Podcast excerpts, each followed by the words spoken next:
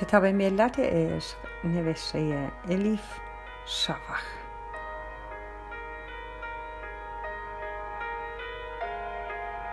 ترجمه ارسلان فسیحی.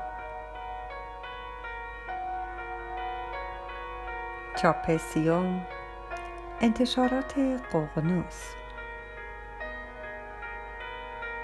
خانش توسط هوریه کوکلانی.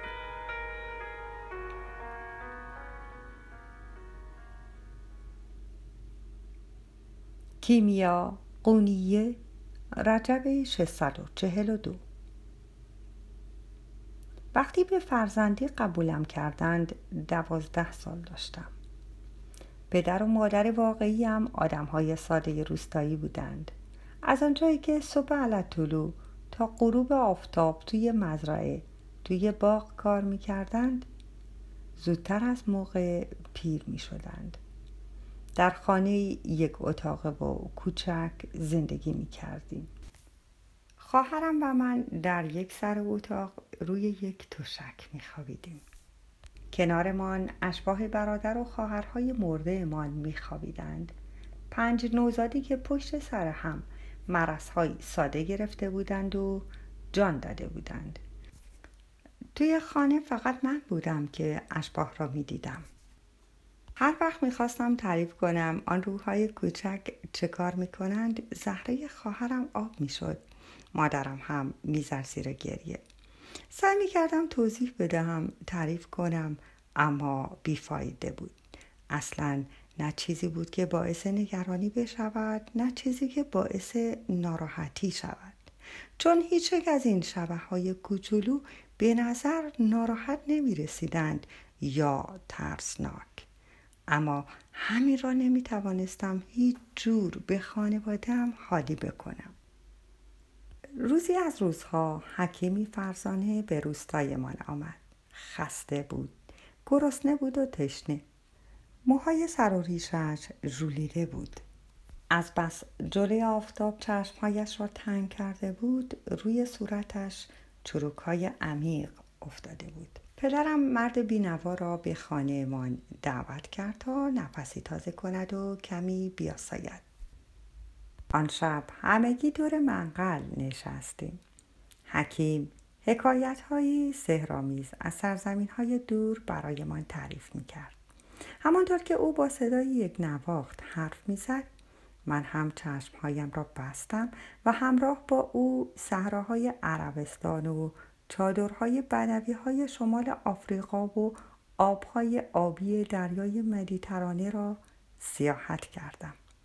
حکیم هر کجا را که تعریف می کرد من هم توی ذهنم همانجا را مجسم می کردم و می گشتم.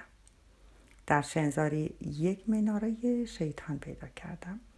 توی جیبم گذاشتمش. می‌خواستم از یک طرف شنزار به طرف دیگر بروم. که ناگهان بویی زننده و بعد به مشامم خورد. ناچار ایستادم و چشمهایم را باز کردم. دیدم روی زمین افتادم. نگو قش کرده بودم. نگو خواب می دیدم. همه اهل خانه دورم جمع شده بودند و با نگرانی نگاه هم می کردند. مادرم با یک دست سرم را نگه داشته بود و با دست دیگرش پیازی نصفه را جلوی دماغم گرفته بود و مجبورم می‌کرد بویش کنم. خواهرم شادمانه دستهایش را به هم زد و گفت حالش سر جا آمد زنده باد کیمیا برگشته. مادرم آه عمیقی کشید و گفت خدایا شکرت. بعد به طرف حکیم برگشت و قضیه را توضیح داد. گفت کیمیا از وقتی خیلی کوچک بود این مرض را گرفته. همینطور که نشسته یک دفعه قش می کند حکیم چیزی نگفت. فقط با دقت به من نگاه کرد. طوری که انگار می‌خواست فکرم را بخواند. صبح روز بعد خیلی زود بلند شد. از همگی من یکی یکی تشکر کرد و خداحافظی کرد.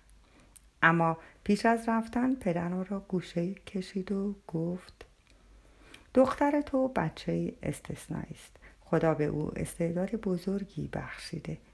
اگر ارزش چنین هدیه‌ای دانسته نشود حیف می شود. کیمیا را حتما به مکتب بفرستید. مادرم که گوش تیز کرده بود تا بفهمد حکیم چه می‌گوید یک دفعه وسط حرفهایش پرید و گفت دختر چه احتیاجی به مکتب دارد؟ حکیم به دخالت مادرم اهمیت نداد و ادامه داد. چون فرزندتان دختر است به این معنی نیست که از چشم خدا افتاده. حق تعالی به او استعداد بخشیده. مگر شما نعوذ بالله از خدا بهتر می‌دانید؟ حالا که دخترها مکتب ندارند دخترتان را به شخصی عالم بسپارید مادرم سرش را طوری تکان داد که انگار بخواهد بگوید عمرن. اما پدرم گیج شده بود. پیدا بود حرفهای حکیم رویش تاثیر گذاشته. به آدم های تحصیل کرده به علم و فن اهمیت می‌داد. مرا هم خیلی دوست داشت پدرم. پرسید اما کسی از علما را نمی‌شناسیم. از کجا پیدا کنیم؟ آن لحظه بود که حکیم پیر پیشنهادهایی داد که مسیر زندگیم را به کل عوض کرد. او گفت فردی بینظیر در قونی زندگی می کند اسمش مولانا جلال الدین رومی است. ممکن است داوطلب پرورش دختری مانند کیمیا بشود. دخترت را نزد او ببر. پشیمان نمی‌شوی. همین که حکیم پایش را از خانه بیرون گذاشت مادرم دستهایش رو از دو طرف باز کرد و بنای قرولند را گذاشت. گفت حاملم کیمیا باید کمک حالم باشد. تازه دختر جماعت چه احتیاجی به درس و مشق دارد؟ چه حرفها بنشیند توی خانه و بچه داری یاد بگیرد؟ کاش مادرم برای مخالفت با رفتنم دلایل دیگری می آورد مثلا می گفت نمی تواند دوریم را تحمل کند. یا دلش راضی نمی شود دخترش موقتی هم که شده پیش خانواده دیگری بماند. اگر اینها را می گفت من هم اسیر این هوس نمی شدم و ترجیح می دادم در روستایمان بمانم. اما اینها را نگفت. فقط می گفت توی کارهای خانه به کمکم احتیاج دارد و برای همین با رفتنم مخالفت می کرد او هرچه بیشتر این حرف را می‌زد من هم هرچه بیشتر قانع می شدم که باید بروم. در این میان پدرم تصمیم گرفت با هم به دیدن عالمی برویم که حکیم پیر حرفش را می‌زد این شد که چند وقت بعد من و پدرم به راه افتادیم و به قونیه آمدیم. جلوی در مدرسه ای که مولانا در آن تدریس می‌کرد منتظرش ماندیم. آقا بابام را اولین بار آن روز دیدم. او از پیش و طلبه ها از پس بیرون آمدند. دست و پایم را گم کرده بودم. نتوانستم سرم را بلند کنم و به صورتش نگاه کنم. به دستهایش نگاه کردم. انگشتهایش باریک و بلند بود. به دست هنرمند ها میمانست. پدرم پیش مولانا رفت و به من اشاره کرد و گفت حضرت مولانا دخترم کیمیا بچه خاص است. اما مادرش و من آدم های ساده ای هستیم. نمی توانیم آنطور که شایسته است او را پرورش بدهیم. می‌گویند بزرگترین عالم این حوالی شما هستید. کیمیا را به شاگردی قبول می کنید زیر چشمی به صورت مولانا نگاه کردم. به نظر نمی آمد تعجب کرده باشد.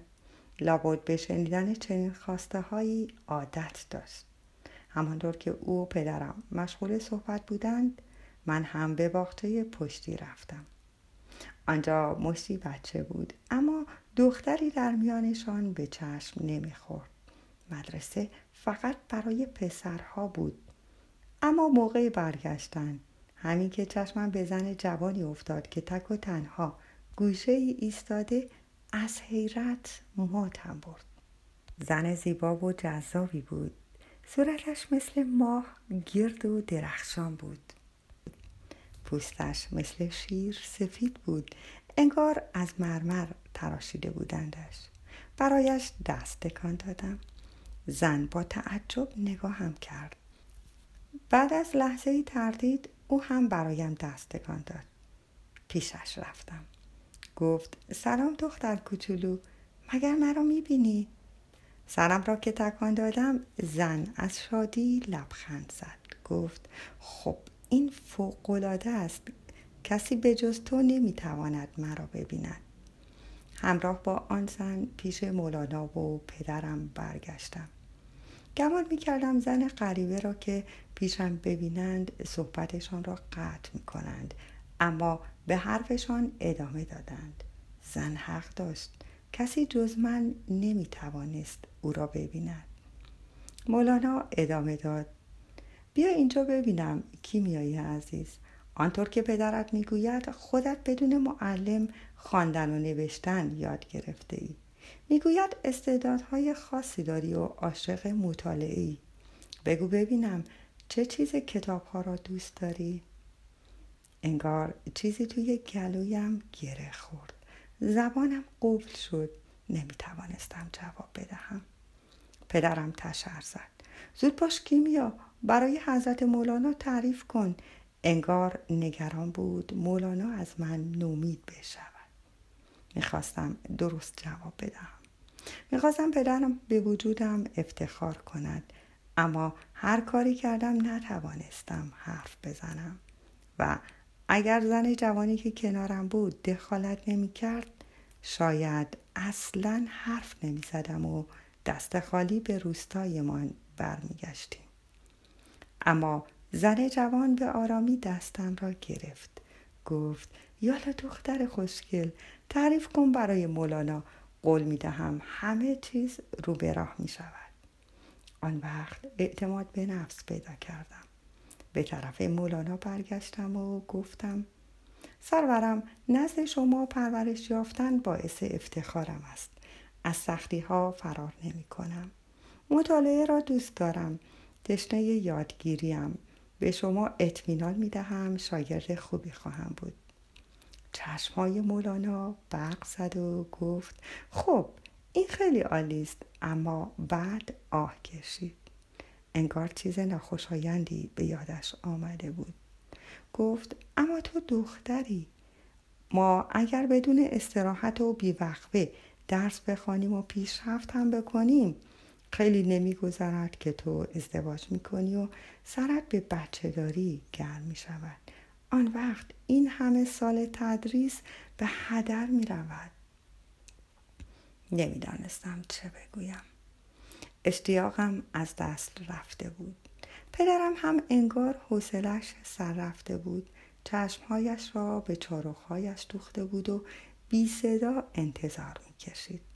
درست همان موقع بار دیگر زن جوان به کمکم آمد.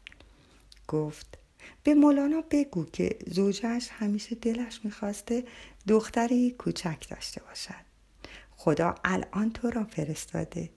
اگر دختر بچه ای را آموزش بدهد همسرش از این بابت خیلی خوشحال می شود. وقتی این جمله ها را عینا بر زبان آوردم مولانا خندید.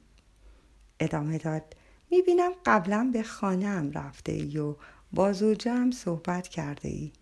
اما کرات در درس های من دخالت نمی کند فرزند.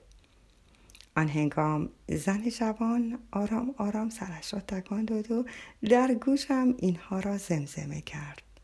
گفت بگو. بگو درباره کرا حرف نمی‌زنی. او همسر دومش است. تو درباره گوهر حرف می‌زنی مادر پسرهایش. در حالی که سعی می کردم اسمها را درست تلفظ کنم گفتم درباره کرا خاتون صحبت نمی کنم درباره گوهر خاتون صحبت می کنم مادر پسرهایتان. سایه صورت مولانا را پوشاند. تبسمش خاموش شد و گفت گوهر خاتون مرده فرزندم. همسر مرحومم را از کجا می شناسی؟ داری شوخی می کنی؟ پدرم با دست باچگی وارد صحبت شد. گفت قصد بدی ندارد سرورم کیمیا دختر با ادبی است. هیچ وقت به بزرگترها بی احترامی نمی کند. فهمیدم که باید راستش را بگویم. گفتم همسر مرحومتان اینجاست پیش من. دستم را می‌گیرد به حرف زدن تشویقم می‌کند چشمای بادومی قهوه‌ای صورت ککمکی لباس زرد بلندی دارد. زن جوان به دمپایهایش که اشاره کرد آنها را هم تعریف کردم. گفتم می‌خواهد درباره دمپایی هایش حرف بزنم. با ابریشم براق نارنجی بافته شده. رویش هم گلهای ریز سرخی کار کردند.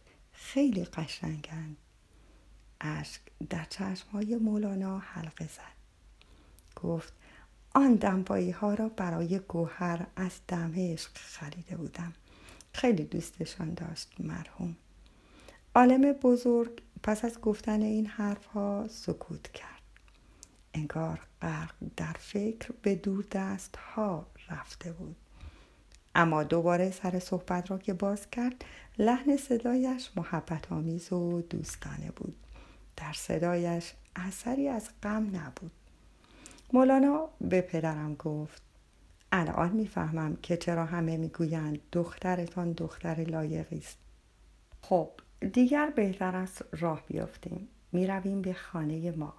با هم نهار می‌خوریم و درباره آینده کیمیا صحبت می‌کنیم.